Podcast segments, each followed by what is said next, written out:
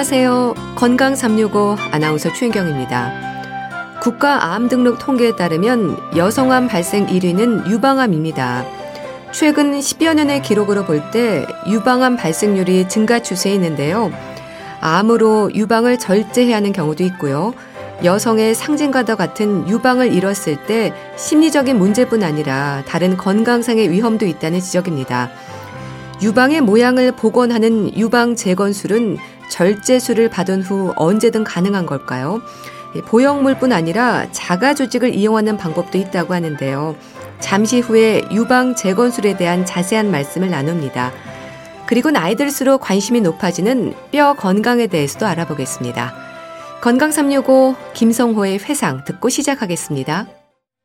유방암 진단으로 어쩔 수 없이 유방 절제술을 받아야 할 때 수술 직후보다 오히려 시간이 지날수록 심리적 부담을 느끼는 경우가 있습니다. 상실감이 커질 수도 있고 그로 인한 우울감도 생길 수 있는 거죠. 하지만 유방 재건술을 통해서 자존감은 물론 심리적으로도 안정될 수 있다고 하는데요.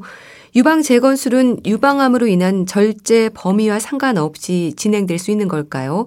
한양대학교 병원 성형외과 박성오 교수와 함께 합니다. 안녕하세요. 아, 네, 안녕하십니까. 한양대학교 병원 성형외과 박성호입니다. 네, 반갑습니다, 교수님. 유방암으로 유방을 절제해야 할 때 암세포를 제거하기 위한 어쩔 수 없는 일이겠지만요. 그로 인한 상실감이나 자존감이 낮아지는 분들도 많죠. 아, 예, 그렇습니다. 그 유방절제술은 말씀하신 것처럼 이제 암 치료를 위해서 반드시 겪어야 하는 과정이지만 또 수술을 막상 해보면 이제 수술 후에 여성들이 겪는 상실감이 굉장히 큰 것으로 알려져 있습니다. 네. 유방 재건술이라고 하면 유방을 다시 만들어주는 일이잖아요. 외형적인 부분을 회복시키는 의미도 있겠지만 이게 건강상으로도 필요한 부분이라고 들었습니다. 예, 그렇습니다. 어, 물론 이제 유방 절제술 후 유방의 모양을 복원하는 것이 어, 1차적인 치료의 목표가 되지만 네. 그 유방 재건술 자체가 가지고 있는 장점들도 여러 방면에서 이제 연구가 진행이 되고 있습니다. 어, 가령 유방 절제술을 할 때 겨드랑이 쪽에서 이제 림프절을 일부 혹은 전체를 함께 제거를 해야 되는 경우가 많은데 네. 그 유방 재건술을 하면 그 림프절 절제로 인한 림프 부종을 어느 정도 막아줄 수 있다는 연구도 있습니다. 어, 또한 뭐 대부분의 경우에는 이제 한쪽 유방만을 절제하기 때문에 네. 이로 인해서 이제 환자 신체의 좌우의 균형이 맞지 않게 된다는 연구 결과들이 많습니다. 네, 그렇겠네요. 말씀 주신 것처럼 유방암으로 한쪽 가슴을 절제했을 때는 몸의 좌우 균형이 안 맞을 수도 있겠네요. 네, 뭐 연구마다 조금 차이는 있지만 그 일직성 유방 절제술은 뭐 자세에 좋지 않은 영향을 미치고 특히 어떤 척추의 후만증, 즉 뒤쪽으로 심하게 휘는 현상을 유발한다는 결과들이 있습니다. 음. 그리고 또 유방 재건술을 시행받은 환자들에게서는 이제 이런 안 좋은 현상들이 유의미하게 감소한다라고 밝혀져 있습니다. 음. 또 뿐만 아니라 어깨 관절도 좀 안 좋아지시는 분들이 많은데 유방 재건을 시행하는 환자들에게서는 음. 어깨의 움직임 및 그다음 어깨의 기능이 유방 절제술만 시행한 사람들보다 월등하게 좋은 것으로 밝혀진 연구도 존재합니다. 네. 그럼 유방암으로 한쪽 가슴을 절제해서 몸의 좌우 균형이 안 맞을 경우에는 그렇게 척추 건강에도 문제가 되면서 뭐 실제 어깨나 목 등 또 허리로도 통증을 느끼는 건가요? 예, 맞습니다. 그 가슴 쪽 척추의 아까 이제 후만 굴곡이 좀 더 심해진다고 말씀을 드렸는데 네. 이제 그것과 그다음에 어깨 운동 감소가 일차적으로 나타날 수 있고 그다음에 당연히 이제 그 가슴 쪽 척추의 위 아래인 목과 허리 쪽으로도 통증이 진행되는 경우들이 많습니다. 네. 실제로 이제 임상에서 환자를 보면 특히 이제 가슴이 상대적으로 좀 크신 분들은 네. 이제 한 측만 유방 절제술을 받으시면 이런 현상들이 좀 더 심하게 나타나는 것 같습니다. 네. 그런 만큼 유방 재건술이 가지는 여러 가지 의미가 있을 텐데요. 유방암과 재건술에 있어서 유방외과와 성형외과의 협진으로 진행이 될 텐데요. 교수님, 유방암의 병기에 따른 절제 범위와 상관없이 재건술은 가능한 건가요? 아, 예. 그 예전에는 사실 유방암 수술과 동시에 유방 재건이 이루어지는 경우가 많지는 않았는데 이제 예. 지속적으로 증가하고 있습니다. 근데 말씀하신 것처럼 결국 유방외과랑 성형외과가 긴밀하게 협진을 해서 수술이 진행이 되게 되는데 기본적으로는 이제 유방외과에서 수술 전 예측을 하는 병기가 3기 안쪽 정도까지 환자가 동시 재건이 대상이 된다고 생각을 하시면 되가, 되겠습니다. 왜냐하면은 이게 병기가 너무 진행이 되어 있을 때는 환자의 장기 생존, 생존이 이제 좀 불분명한 상황에서 음. 이제 동시에 재건을 하는 큰 수술을 또 이렇게 하기에는 좀 쉽지 않은 선택이어서 네. 그렇습니다. 예. 그 유방 재건술이라고 하면 한쪽 유방 전체를 절제하는 경우를 일단 떠올리게 되는데요. 그럼 부분 절제로 수술하는 경우에도 재건술이 가능한 건가요? 그러니까 절제한 만큼만 채워주는 건가요? 네, 이거는 뭐 일단 부분 절제로 수술을 하는 경우에도 수술 후 당연히 이제 유방이 비대칭이 생길 수밖에 없고 변형이 올 수밖에 없습니다. 그래서 네.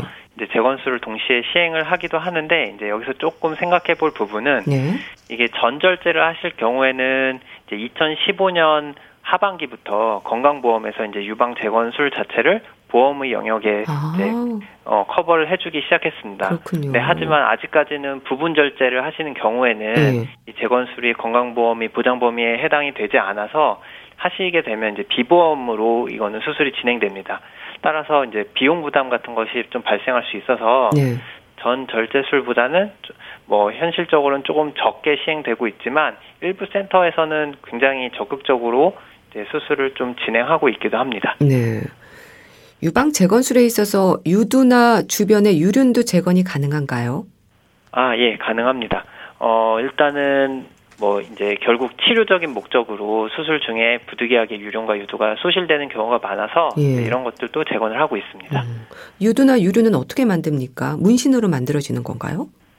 어, 유두는 이제 뭐 여러 가지 방법이 일단 이용해서 재건이 되는데 예. 가장 흔하, 흔하게 이제 활용되는 방법은 이제 국소 피판술이라는 약간 수술적인 방법을 이용해서 피부를 돌출시키게끔 만들어 줍니다. 음. 그리고 뭐 혹은 반대편의 유두가 좀 많이 크신 분들 같은 경우에는 그 유두를 부분적으로 떼어서 이식을 하기도 하고 네. 혹은 이제 약간 피부 밑에 연골 같은 조직을 이식을 해서 튀어나오게끔 이제 뭐 수술적인 치료를 하기도 합니다. 하지만 네. 또 아예 수술을 하지 않고 뭐 저희가 이제 흔히 미술 같은 거 이렇게 보면 명암의 기법을 활용, 활용을 해서 이제 튀어나오게 이렇게 보이게 할수 아. 있잖아요. 이제 그런 식으로 문신을 하는 방법도 있긴 있습니다만 예. 수술적 치료가 훨씬 더 흔하게 이용이 됩니다. 예. 그리고 이제 이렇게 해서 유두를 먼저 만든 다음 유류는 이제 반대편 색깔과 최대한 비슷한 색깔로 이제 추후에 유, 두와 함께 문신을 해서 복원을 해줍니다. 네. 유방 재건술에 대해서는 요즘은 많이들 알고 계실 것 같은데요. 유방암 절제술을 받기 전부터 의료진과 환자가 함께 의논하게 됩니까?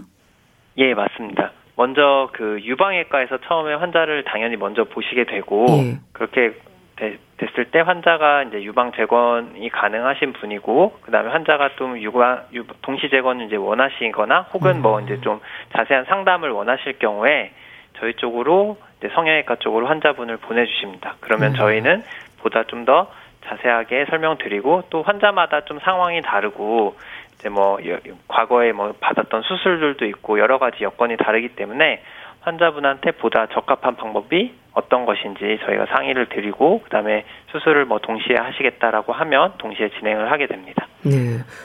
그렇다면 교수님 유방 절제술과 재건술이 말씀하신 것처럼 같은 날 동시에 진행되기도 하고 나중에 따로 재건술을 생각하기도 하고 시점은 상관이 없는 건가요?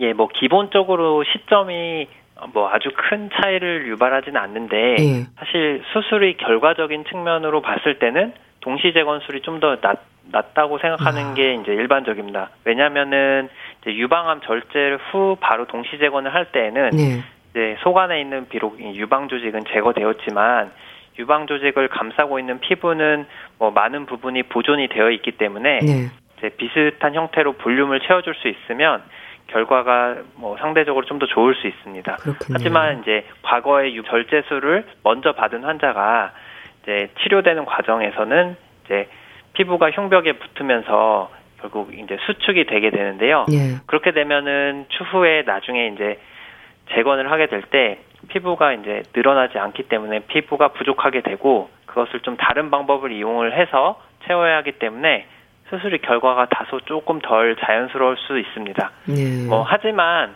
또 환자분들 입장에서는 이게 암 진단 자체를 받고 굉장히 충격을 받으신 상태에서 이제 그냥 암 수술만 받는 것도 부담스러우신데 네. 동시에 이 재건 수술까지 한다라고 하면 또 그런 마음의 여유가 없으실 아. 경우들도 꽤 있습니다. 그래서 이제 뭐 이런 경우에는 일단 암 수술을 잘 받고 좀 회복을 많이 하신 상태에서 네. 뭐 예를 들면 재발의 증거가 없고 그랬을 때 추후에 재건 수술을 받으러 오시는 경우들도 많습니다. 네. 그러니까 즉시 재건, 뭐 지연 재건이라는 말이 이런 의미인 건가요? 예, 맞습니다. 음. 그 즉시 재건은 이제 유방암 수술과 동시에 재건이 이루어지는 경우, 아. 그다음에 지연 재건은 유방암 수술은 따로 먼저 받고 네. 일정 기간이 지난 다음에 추후에 따로 재건을 해야 되는 상황을 의미합니다. 네. 자, 그렇다면 교수님, 유방 재건술의 방법도 궁금합니다. 내 몸의 자가 조직을 이용할 수도 있고 보형물로 채우기도 한다고 들었는데요. 아, 네. 일단은 말씀하신 것처럼 유방 제거는 크게 두 가지로 나누어 볼 수 있는데 첫 번째가 이제 자가 조직, 내 몸의 다른 부분의 조직을 이용하는 방법이고 네. 두 번째는 이제 보형물, 인공물이죠. 보형물을 이용하는 방법이 있습니다. 근데 보형물은 짐작이 되는데요. 조직 확장기라는 것도 있다면서요. 아, 예. 그 조직 확장기는 이제 쉽게 생각하시면 뭐 풍선과 비슷한 형태라고 생각하시면 되겠습니다. 그래서 외부에서 이제 식염수를 주입을 해서 점차 이렇게 부풀게 만들어서 점진적으로 조직을 확장시키는 역할을 하는데 네. 이제 어떤 경우는 유방 절제술을 시행할 때 피부가 하나도 절제가 안 되고 그냥 다 부존이 되는 경우들도 있지만 이제 유방암의 위치에 따라서는 피부가 일부가 같이 절제가 되거나 혹은 유륜 유두가 같이 절제가 되는 경우들이 있습니다. 네. 그래서 이러, 이랬을 때는 반대편에 비해서 피부가 부족하기 때문에 바로 보형물을 삽입할 수가 없습니다. 그래서 아, 이제 피부를 피부와 이제 그 피부 주변의 연부 조직을 늘려서 그 양이 이제 충분해지면 그때 다시 한번 보형물로 교체를 하는 수술을 합니다. 네. 자가 조직을 이용한다면 몸의 어느 부분을 이용하는 건가요?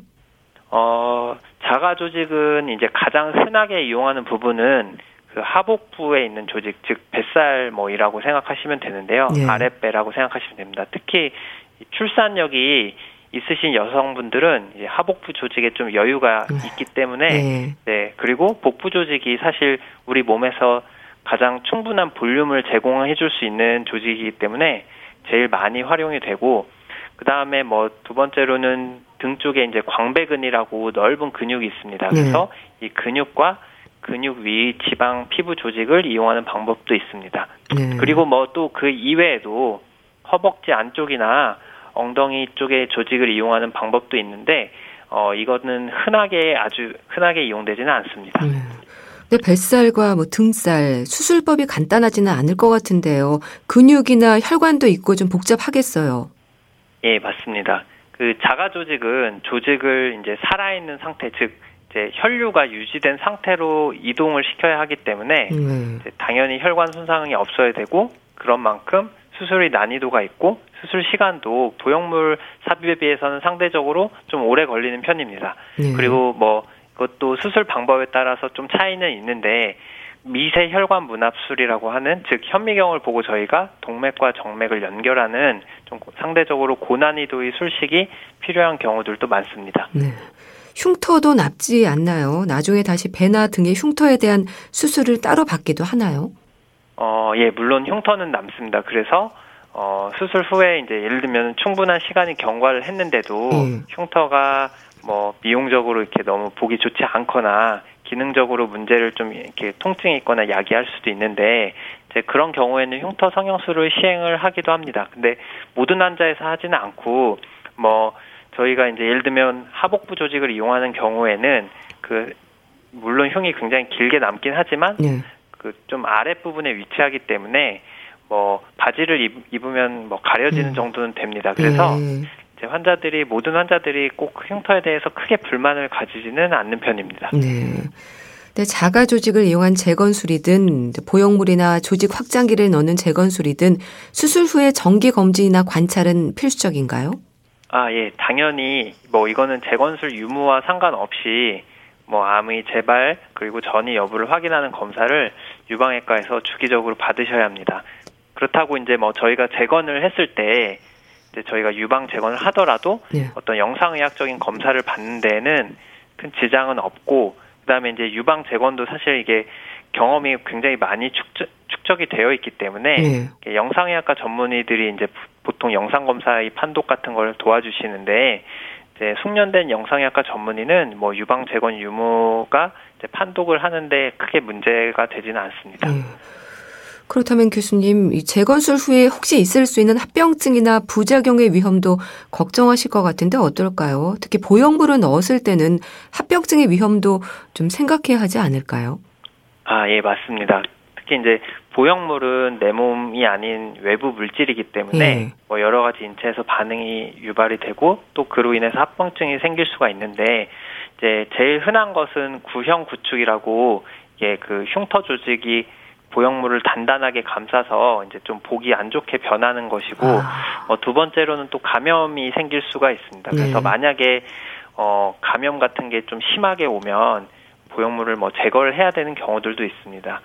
어, 그리고 특히 이제 일부 환자분들은 그 유방암 수술 후에 또 더 치료를 추가 치료를 위해서 방사선 치료를 받게 되는 경우들이 꽤 자주 있는데요. 네.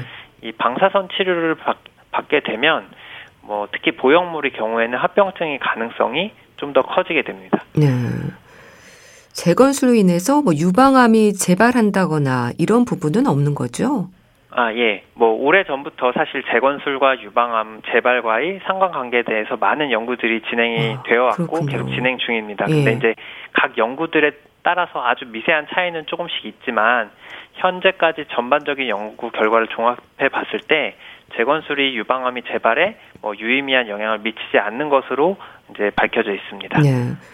또 유방 재건술로 보여지는 부분은 다시 만들어질 수 있지만 유방의 분비 기능까지 회복되는 건 아닌 거죠. 아, 예, 맞습니다. 유방 재건술은 이제 결국 형태적인 재건을 좀 하는 것이고 그 결국 유선 조직과 같은 유방 고유의 조직과 그런 기능까지는 복원시킬 수는 없습니다. 예. 자, 교수님, 유방 재건술을 받은 후에 어떤 부분들을 조심해야 될까요? 뭐 적응이라든지 재활 치료가 필요할 것 같은데요. 어, 일단 단기적으로는 이제 과격한 운동을 하는 것을 좀 삼가야 할 것이며 어, 재건 방법에 따라서는 뭐 어떤 경우에는 좀 팔을 과하게 쓰는 게 좋지 않은 뭐 영향을 미칠 수가 있어서 팔을 운동을 좀 제한시키는 경우도 있습니다. 네. 하지만 대개 이러한 것들은 어, 한 달 이내에 조심하면 되고요. 그 이후에는 재건을 뭐 받거나 받지 않은 분이나 사실 큰 차이는 없습니다. 특히 네. 이제 유방암 수술을 후 어깨 관절에 강직이 생겨서 팔이 잘 안 올라가서 재활 치료 같은 걸 받게 되시는 분들이 많은데 이런 것들도 정상적으로 가능하십니다. 음. 그럼 또 얼마나 절제했는지 어떤 방법으로 복원했는지에 따라서 훈련하는 운동법도 달라지나요? 어, 기본적으로 큰 차이는 없습니다만은 음. 뭐 예, 예를 들면은 하복부 조직을 이용을 해서 재건을 받으신 분들은 단기적으로는 배의 조직이 좀 당기기 때문에 음. 뭐 초반엔 다소 허리를 좀 숙이고 다니셔야 되는 부분이 있고요. 네. 뭐그 외에는 사실 큰 뭐 훈련하는 운동법이 달라지거나 그런 것들은 없습니다. 네. 또 유방암 절제술과 재건술을 받은 분들은 평생 정기 검진이라든지 신경 써야 하는 부분들이 있을까요? 아, 네. 뭐 최소 5년 이상은 정기적으로 검진을 뭐 받, 받으셔야 되고 보통은 받게 되십니다. 왜냐하면 이제 이러한 부분의 진료는 기본적으로 유방외과에서 많이 챙겨주시기 때문에 그 챙겨주시는 대로 따라가시면 되고 네. 또 보형물을 넣으신 분들은 그 뭐 이후에라도 가슴이 갑자기 이제 붓는다든지 열감 뭐 혹은 통증 같은 게 좀 강하게 오실 경우에는 반드시 빠른 시간 내에 성형외과에 좀 내원을 해주셔야 됩니다. 네. 뭐 조심해야 하는 음식이나 삼가야 하는 부분은 없을까요? 예, 뭐 특별히 조심해야 하는 음식이 뭐 정해져 있지는 않지만 뭐 다른 뭐 많은 의학 분야에서처럼 흡연과 음주는 별로 좋지 않은 것으로 생각되고 있고 네. 특히 흡연은 더욱더 안 좋을 수가 있다고 밝혀져 있습니다. 네. 자, 교수님께서 유방 재건술이 가지는 의미가 이제 보여주는 부분은 물론이고 건강과도 연관이 있다는 말씀을 주셨습니다. 혹시 유방 재건술에 대해서 오해되는 부분이라든지 환자들이 가장 궁금해하는 부분이 있다면 짚어주시죠. 네, 뭐 일단 앞서 마, 말씀드린 것처럼 유방암 수술을 받으시는 분들이 굉장히 많은 상실감을 좀 느끼게 됩니다. 근데 이제 저희가 하는 유방 재건술은 심리적인 부분에서뿐만 아니라 상실감도 줄여주고 환자가 건강하게 사회로 복귀할 수 있고 예를 들면 뭐뭐 뭐 이런 분들도 계신데요. 네. 목욕탕을 가거나 뭐 수영장을 가거나 음. 이랬을 때 참 이게 재건 받기 전에는 못했는데 네. 이제 이런 사회생활이 좀 더 좋아졌고 그래서 훨씬 더 삶의 질이 올라갔다 이제 뭐 이런 식으로 이제 말씀을 많이 하십니다. 네. 뭐 물론 다소간의 비용이 좀 발생은 하지만 건강보험에서 현재는 많은 부분을 보장해주고 있어서 예전보다는 훨씬 부담 없이 접근이 가능한 부분이 있고요. 그다음 이제 유방 재건술을 이제 받는 환자분들께서 사실 환자면은 수술 이전의 모습이나 혹은 뭐 그 이상의 결과를 좀 기대하시는 경우들도 사실 있습니다. 네. 근데 이제 저희가 하는 유방 재건술은 암 수술을 위한 유방 절제술 그리고 뭐 그 이후에 이제 혹은 이전에 해야 되는 항암 방사선 치료에 굉장히 의존적인 부분들이 좀 있습니다. 음. 그래서 저희 성형외과 의사들은 당연히 최선의 결과를 가져오기 위해서 많은 노력과 연구를 기울이고 있지만 예. 사실 이 암 수술은 결국 결손이 큰 만큼 그 재건의 난이도도 꽤 있고 다소간의 한계를 좀 가지고 있다는 부분도 이해를 해주시고 어, 수술을 뭐 받게 되시면 좋을 것 같습니다. 네, 알겠습니다. 말씀 잘 들었습니다. 오늘은 유방 재건술에 대해서 알아봤는데요. 한양대학교 병원 성형외과 박성오 교수와 함께 했습니다. 감사합니다. 네, 감사합니다. KBS 라디오 건강 365 함께하고 계신데요. 이선희의 인연 듣고 다시 오겠습니다.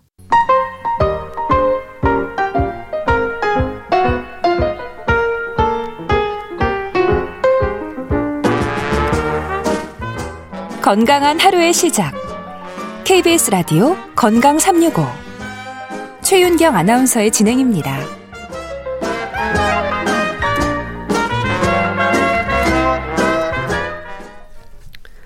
KBS 라디오 건강 365 함께 하고 계십니다. 나이 들수록 관심으로 챙겨야 하는 근력과 뼈 건강. 특히 퇴행성이라는 이름이 따라오면 뭘 어떻게 조심해야 할지 부담이 커지거든요. 분당 재생병원 영양내과 백현욱 교수와 함께 합니다. 안녕하세요. 네, 안녕하십니까. 네, 교수님, 나이 들수록 뼈가 약해진다는 생각을 하거든요. 정도의 차이는 있지만 약해지는 게 사실이긴 한가요? 답만 말씀드리면 네. 맞습니다. 네, 그렇군요. 특히나 폐경기후의 여성이라면 또 급격하게 뼈가 약해지고 또 남성일지라도 나이가 점점 점점 들수록 약해지는 것이 맞기 때문에 이런 것들은 뭐 일종의 자연의 섭리에 가깝다고 할 수도 있겠습니다. 근데 딱히 자각 증상도 없어서 모르고 있다가 낙상을 하거나 골절상을 입었을 때 그때서야 알게 되는 경우가 많지 않나요? 맞아요. 뼈가 약해진다고 하더라도 사실 그 자체는 증상을 우리가 못 느끼거든요. 예. 그러니까 넘어지거나 사고를 당해서 어딘가 부러졌을 때야 골절이 발생한 후에야 아 내가 골다공증이 있었거나 혹은 뼈가 약해졌구나 하는 걸 알게 되는 경우가 대부분이고 그 이전의 주관적인 증상으로는 사실은 내가 뼈가 약해졌다는 걸 파악하기는 어렵습니다. 네. 그래서 자주 듣게 되는 단어가 있습니다. 골 감소증과 골다공증. 다르게 이해를 해야 하는 건가요? 같은 의미인가요? 골다공증은 뼈의 강도가 많이 약해져서요. 쉽게 골절이 발생하는 그런 상황을 얘기하고요. 예. 결국 뼈의 양, 골 양이 감소하면서 골절 위험이 높아지는 상태, 이런 것들을 얘기하게 되죠. 여기에 비해서 골 감소증은 골량이 감소하긴 했는데 우리의 의학적 기준에 의하면 아직 골다공증까지 진행되지 않은 상태다 그러니까 뭐 말로 하면 어려운 것 같은데요. 네. 요점은 기준치가 다른 겁니다. 음. 그럼 골 감소증에서 골다공증으로 이어지지 않도록 조심을 해야 되는 거네요. 정확합니다. 네. 그러니까 골 감소증 상태에서 철저하게 진단을 받고 또 관리를 통하면 잘하면 골다공증 그 말하자면 부러지기 쉬운 질병 상태까지 진행하지 않을 수도 있거든요. 예. 이것이 제일 중요한 거고요. 그러기 위해서는 뭐 몇 가지 뭐 위험 인자들을 피하는 게 필요하겠죠. 뭐 예를 들면 위험 인자로 알려진 담배 같은 걸 피우는 거를 계속 핀다 이런 거 하면 안 되고 네. 술을 많이 마신다 이래도 안 되겠고 네. 그다음에 뭐 영양 섭취가 부족하다거나 운동을 적게 하거나 뭐 이런 것들은 우리 고위험군 인자에 다 들어가거든요. 그런 걸 좀 조심해 보자라는 말씀을 드릴 수 있겠습니다. 네. 뼈 건강이라고 하면 우리가 골밀도를 떠올립니다. 교수님, 골밀도가 가장 높을 때가 20대인가요? 네, 맞습니다. 예. 20대, 30대 사이, 30대 이전 상태가 골밀도가 제일 높고요. 그 이후로는 조금씩 조금씩 감소하다가 여성의 경우는 폐경 이후에 급속도로 골 소실이 발생하기 때문에 폐경 이후 여성은 뭐 절반 이상이 음. 골 뼈에 문제가 있다고 얘기를 하거든요. 그래서 20대가 가장 높은 게 맞습니다. 그렇게 골밀도가 낮아지는 동안에도 뭐 자체적으로 증상이 있다거나 하는 건 아닌 거죠. 맞습니다. 그러니까 왜 평생을 두고 20대에 피크로 올라갔다가 점차로 낮아지는 것임에도 불구하고 스스로는 골밀도가 낮아진다고 뭐 통증을 느낀다거나 아프다거나 그런 거 없거든요. 예. 실제 병원에 오시는 환자분들 경우에 내가 여기 무릎 관절이 아픈 거 요거 뭐 저기 뼈가 약해져서 그런 거죠. 그럼 제가 막 네. 웃잖아요. 네. 그거는 관계가 없습니다. 네. 그래서 미리 골밀도 검사를 해보는 게 중요한 건가요? 진단도 골밀도 검사 결과로 골 감소증이나 골다공증의 진단을 내리는 겁니까? 맞습니다. 골 감소증이나 골다공증의 진단은 골밀도를 검사해서 진단을 내릴 수밖에 없죠. 음. 사실 뭐 단순 엑스레이로 짐작은 할 수 있지만 예. 기본적으로 거기에서 뼈의 밀도를 측정하는 걸로 우리가 골 감소증이냐 골다공증이냐 정상이냐 그렇게 검사를 하고요. 일반적으로 검사하는 위치는 척추 부위하고 대퇴골 부위를 검사하고 이 검사한 수치를 가장 건강한 젊은 성인 20세 여성 혹은 남성의 평균 골밀도와 비교해서 네. 점수를 표현합니다. 예. 진단 기준이 수치가 어떻게 되나요? 어, 20대 여성 혹은 남성에 비교해서 마이너스 2.5보다 그 이하면 골다공증, 그러니까 예. 숫자는 더 커지는 게 됩니다. 예. 네, 마이너스 1.0에서 마이너스 2.5 사이면 골 감소증이라고 우리가 이야기를 합니다. 네. 근데 나이 들수록 뼈가 약해지는 건 나이 들면서 어쩔 수 없는 부분이라고 한다면 골다공증의 위험도 누구나 나이 들수록 높아지는 거라고 봐야 될까요? 어, 거의 맞는 얘기라고 할 수 있겠죠. 그래서 어, 이렇게 나이가 도대체 왜 들수록 높아지는 건가요? 예. 골다공증의 위험도가 그렇다면 그 뼈가 약해지는 원인이 나이 인자가 있거든요. 근데 우선 나이 많이 먹으면 식사량이 감소하기도 하고 그렇기 때문에 먹는 음식 중에 적절한 영양소가 부족할 수가 있고요. 또 기껏 먹었는데도 위장관 내 흡수력이 아무래도 약해지기 때문에 필요한 영양소인 단백질이라든지 칼슘, 비타민 D 같은 것들이 일단 어, 섭취가 부족하게 됩니다. 네. 영양 문제가 생기고요. 그다음에 또 두 번째는 아무래도 나이가 들수록 활동량이 줄어들잖아요. 그렇기 때문에 운동 부족이라는 요소가 또 하나 들어가는 것도 있기는 있습니다. 예. 예, 그거 말고도 노화 자체 문제가 아무래도 일부 이유가 되기는 하겠죠. 네. 그러나 어쨌건 재료가 모자라는 것 그리고 또 운동을 하지 않기 때문에 뼈의 중력의 자극이 줄어서 모두 다 뼈의 생성을 감소시키기 때문에 골다공증의 위험도가 올라간다고 말씀드릴 수 있는 거죠. 예. 그렇게 노화가 큰 비중을 차지하고 또 골다공증의 원인으로 지적되는 부분은 어떤 게 있을까요? 일반적으로 골다공증 그러면은 1차와 2차로 나누죠. 예. 그러니까 1차성이라는 거는 특별한 그 발병시키는 원인이 질환이 없는데도 불구하고 생긴 것이고 2차성의 경우는 원인되는 질환이나 뭐 다른 이유가 있는 경우겠죠. 1차성이 조금 전에 말씀드렸던 나이가 들수록 즉 노화에 의한 것이나 아니면 폐경 후에 여성에서 발생하는 것 이것을 1차성이라고 얘기를 할 수 있겠습니다. 네. 그러면 2차성은 원인이 있는 경우인데 뼈가 약해지는 질병에 걸렸거나 아니면 약물 복용 같은 것으로 인해서 발생하는 경우를 얘기하는데요. 그러니까 스테로이드계 약물을 장기 복용하면 역시 뼈가 약해지는 거 우리가 잘 알고 있고요. 네. 그다음에 갑상선 기능 항진증이 생겼다든지 아니면 류마티성 관절염 같은 것들이 동반되면은 어 2차성 골다공증을 유발할 수 있는 질환이 되겠습니다. 네. 그럼 대부분은 이제 노화가 원인인 1차성이라고 하면 미리 대비할 수 있어서 어쩌면 다행인 부분도 있지 않나 싶기도 하네요. 글쎄 다행인가요? 생각하기에 달랐는데요. 네. 뭐 누구나 공평하게 올 수 있다라는 측면에서는 네. 공정하긴 한데요. 우리가 왜 위험인자를 따질 때 어떤 때는요. 저는 나이나 성별, 유전 같은 건 사실 우리가 바꿀 수 있는 위험인자가 아니잖아요. 네. 물론 이제 사전에 알고 이제 다른 요인을 좀 바꿔갖고 해보겠다고 하는 것이지만 그래도 이게 다행인지는 제가 잘 모르겠고요. 어쨌든 노화가 천천히 진행되면서 골밀도가 감소하는 게 일종의 자연 경과처럼 서서히 오는 걸로 생각할 수도 있겠는데요. 예. 특히나 뭐 여성의 경우 폐경 후에 에스트로겐 호르몬이 갑자기 감소하면서 그 이후에 한 5년 내지 10년 동안 폐경기죠. 그동안에 급속하게 감소하는 걸 볼 수가 있거든요. 아시다시피 에스트로겐 호르몬은 대표적으로 골 소실을 방지하는 호르몬이기 때문에 이것이 감소하는 게 네. 어, 바로 어, 이런 골밀도 감소에 영향을 미치니까 폐경 이후에 여성의 50%가 사실은 이미 골다공증이 음, 와 있다라고 얘기를 할 수가 있겠습니다. 네. 남성의 경우는 어떨까요? 남성들 역시 살펴야 하지 않나요?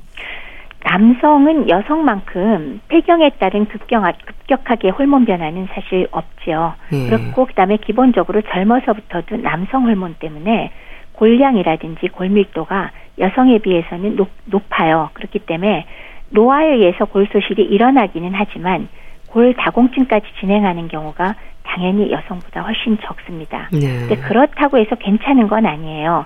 역시 나이가 많이 들수록 골밀도는 감소하기 때문에 그래도 70세 이상의 남성의 경우는 반드시 주기적으로 골밀도를 검사해서 어, 골 감소증 이미 빠져 있는 게 아닌지 골다공증의 위험이 어, 나오고 있는 건 아닌지 확인을 하실 필요가 있습니다. 네. 주로 여성들에게 위험이 높다고 생각하면 되겠네요. 근데 골다공증이 위험하다는 생각은 하는데 교수님 구체적으로 어떻게 위험한가요? 계속 말씀드리지만 골다공증이 있어도 우리는 증상을 전혀 못 음. 느끼거든요. 네. 그러니까 소리 소문 없이 슬그머니 어. 와 있는데 예. 어느 순간에 별다르게 크게 충격을 받았다고 생각을 하지 않는데도 가볍게 넘어졌는데 손목이 부러져 버리거나 혹은 음, 가볍게 주저앉았는데 척추 압박골절이 온다거나 아니면은 미끄러져 넘어졌더니 대퇴골이 부러져 버렸다. 이런 것들을 발생시키게 되고요. 근데 특히나 손목이나 척추보다도 대퇴골 부위에 골절이 발생하면 굉장히 위험하죠. 이거 네. 자체가 뭐 사망하고도 연관이 될 수가 있겠고요. 그리고 또 하나는 이런 척추나 이런 부위에 골절이 발생하면 이후에 다른 부위에 다시 골절되는 재골절 위험이 증가한다는 것 이런 것들이 참 걱정되는 사안이죠. 네. 그러니까 소리 없이 찾아온다는 게 무섭네요. 근데 허리가 굽은 노인들을 또 보게 되지 않습니까? 교수님, 이것도 골다공증으로 인한 변형인가요?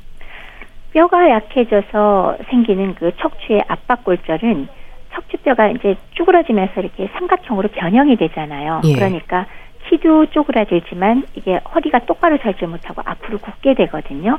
그러면 무게 중심이 앞으로 이동하니까 그게 또 중심축을 정확하게 내리지 못하니까 다시 한 20% 정도는 1년 이내에 다른 부위의 척추 압박골절이 더 진행하게 됩니다. 예. 그러니까 뭐 줄줄이 생기는 거죠.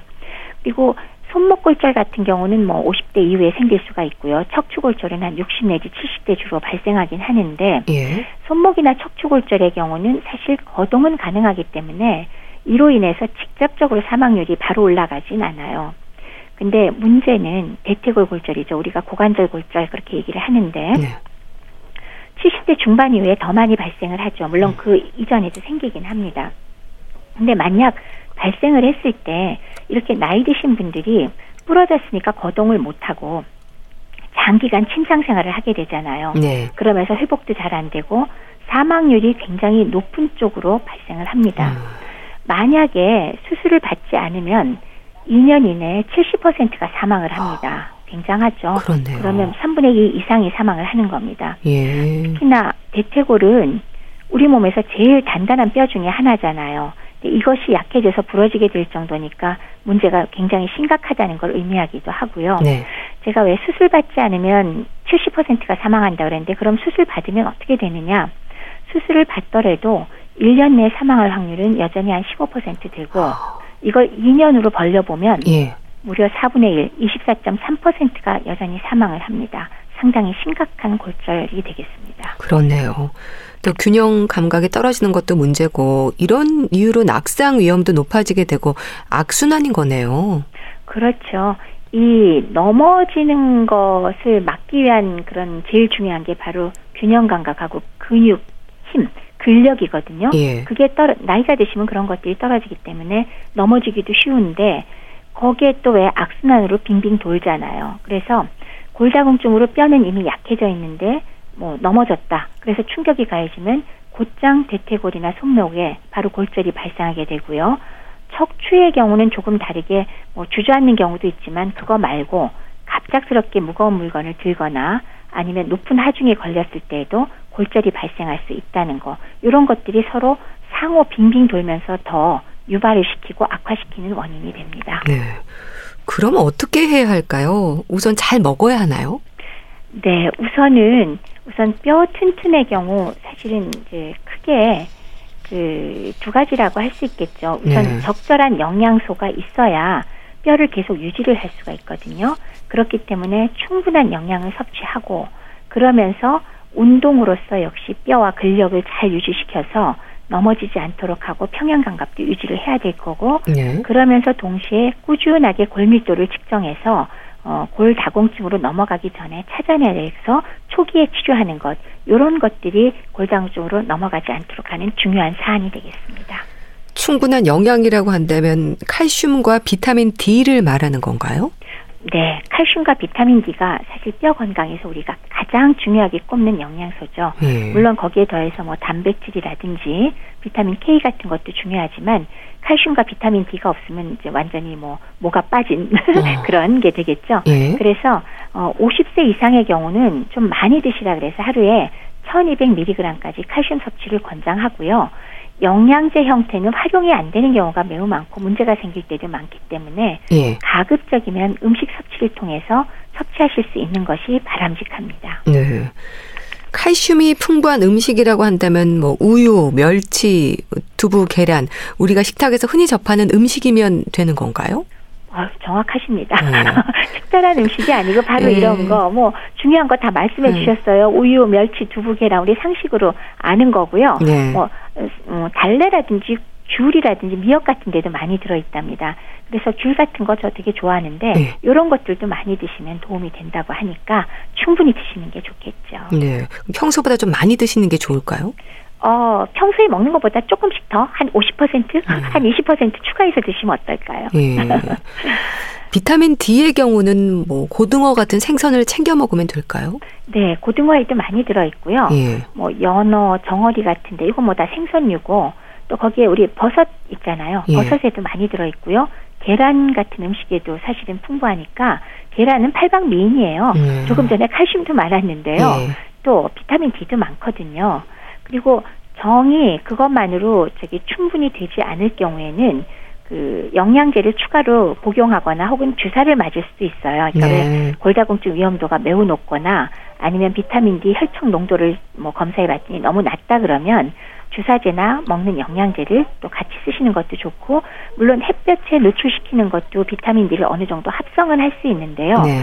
요것이 제가 해보니까 생각보다 아주 만족스럽지는 않더라고요. 아. 그러나 하루에 일정 시간 햇볕에 노출시키는 것도 필수입니다. 네. 운동 역시 필수적이죠? 운동의 경우는 크게 두 가지 이유를 댈 수가 있는데요. 네. 한 가지는 그 골밀도 자체를 호전시키기 위해서 뼈에 중력이 부하되는 뭐 걷기나 자전거나 달리기 같은 것들이 예, 필요하겠고요.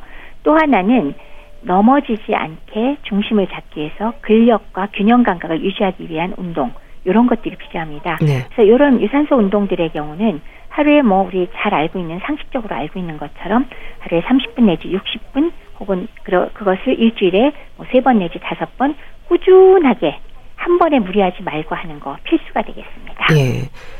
추천되는 운동이 있다면 뭘까요? 근력과 균형 감각을 유지하기 위해서는 뭐 걷기나 계단 오르기, 뭐 맨손 체조 이런 거는 뭐 우리 상식적으로 다 아는 겁니다.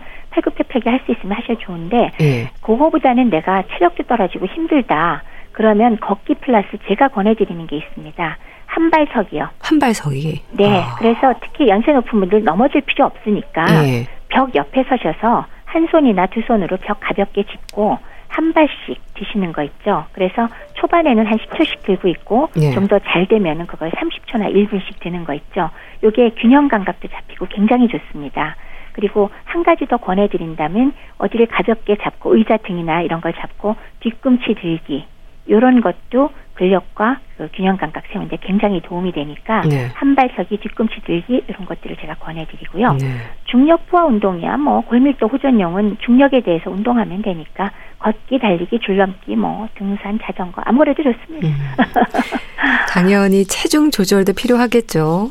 관절에 무리가 많이 가잖아요 체중에 네. 의해서 네. 그래서 무릎 방문만이 아니라 척추에도 무리가 갈 수 있으니까 적절하게 조절하시는 게 당연히 건강에 좋죠. 네. 체중 얘기가 나왔는데 나와서요. 한 가지만 더 말씀드리면 아주 저체중이 골밀도 유지에 좋을까요, 나쁠까요? 살짝 말랐을 때. 안 좋을 것 같은데요. 그렇죠. 너무 체중이 적게 나가면 중력에 뼈에 자극을 못 주거든요. 예. 중력이 따라서 골밀도가 약해져요. 굉장히 줄어들기 음. 때문에 음. 적절한 체중 유지하시라고 꼭 말씀드리고 싶습니다. 예. 그리고 골 소실을 막기 위해서 카페인을 자제할 필요가 있다는 것도 맞는 말인가요?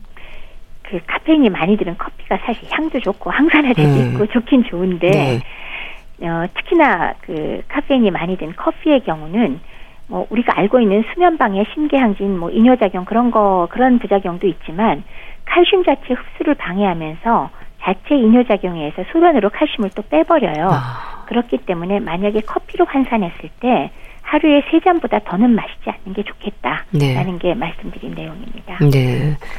참 말씀을 들으면서 골다공증은 치료보다 예방이 중요하다는 생각을 하게 되는데요. 교수님, 이미 골 감소가 진행 중인 노년기 어르신들에게 꼭 강조하고 싶은 말이 있다면 짚어주세요. 한 다섯 가지 정도 말씀을 드릴게요. 맞네. 네. 첫째는 아, 당연한 얘기입니다. 네. 잘 드셔서 식품을 통해서 단백질, 칼슘, 비타민 D 섭취 충분히 하십시오. 두 번째는 햇빛 하루에 한 30분 이상씩 꼭 쪼이시고요. 네. 비타민 D를 만드시고요. 세 번째는요. 술하고 담배 꼭 끊으세요. 그게 어 그 골밀도도 떨어뜨리고요. 또 그 뭐 근육에도 별로 좋지 않습니다. 네. 반드시 끊으시고 카페인은 절제하십시오. 커피 세 잔 미만입니다. 그리고 네 번째는 운동 꼭 정기적으로 하셔서 근력 운동과 그리고 균형 잡기 잘 하시고요. 요거는 또 골밀도도 증가시키잖아요. 네. 아까 말씀드렸던 한발 들기, 뒤꿈치 들기 기억하세요. 그리고 다섯 번째는 어, 폐경기 이후에 여성 혹은 70세 이후에 노인 남성은 어, 정기적인 골다공증 검사 꼭 하셔서 그 뭐 골 감소증이 만약에 와 있다 그러면 더 이상 진행되지 않도록 앞에 말씀드린 예방 조처 더 철저히 하시기 바랍니다. 네, 알겠습니다. 자, 오늘은 노년기 골다공증의 위험과 예방에 대해서 말씀드렸는데요. 분당 재생병원 영양내과 백현욱 교수와 함께 했습니다. 감사합니다. 네, 감사합니다. 서지원의 내 눈물 모아 보내드리면서 인사드릴게요. 건강365 아나운서 최인경이었습니다. 고맙습니다.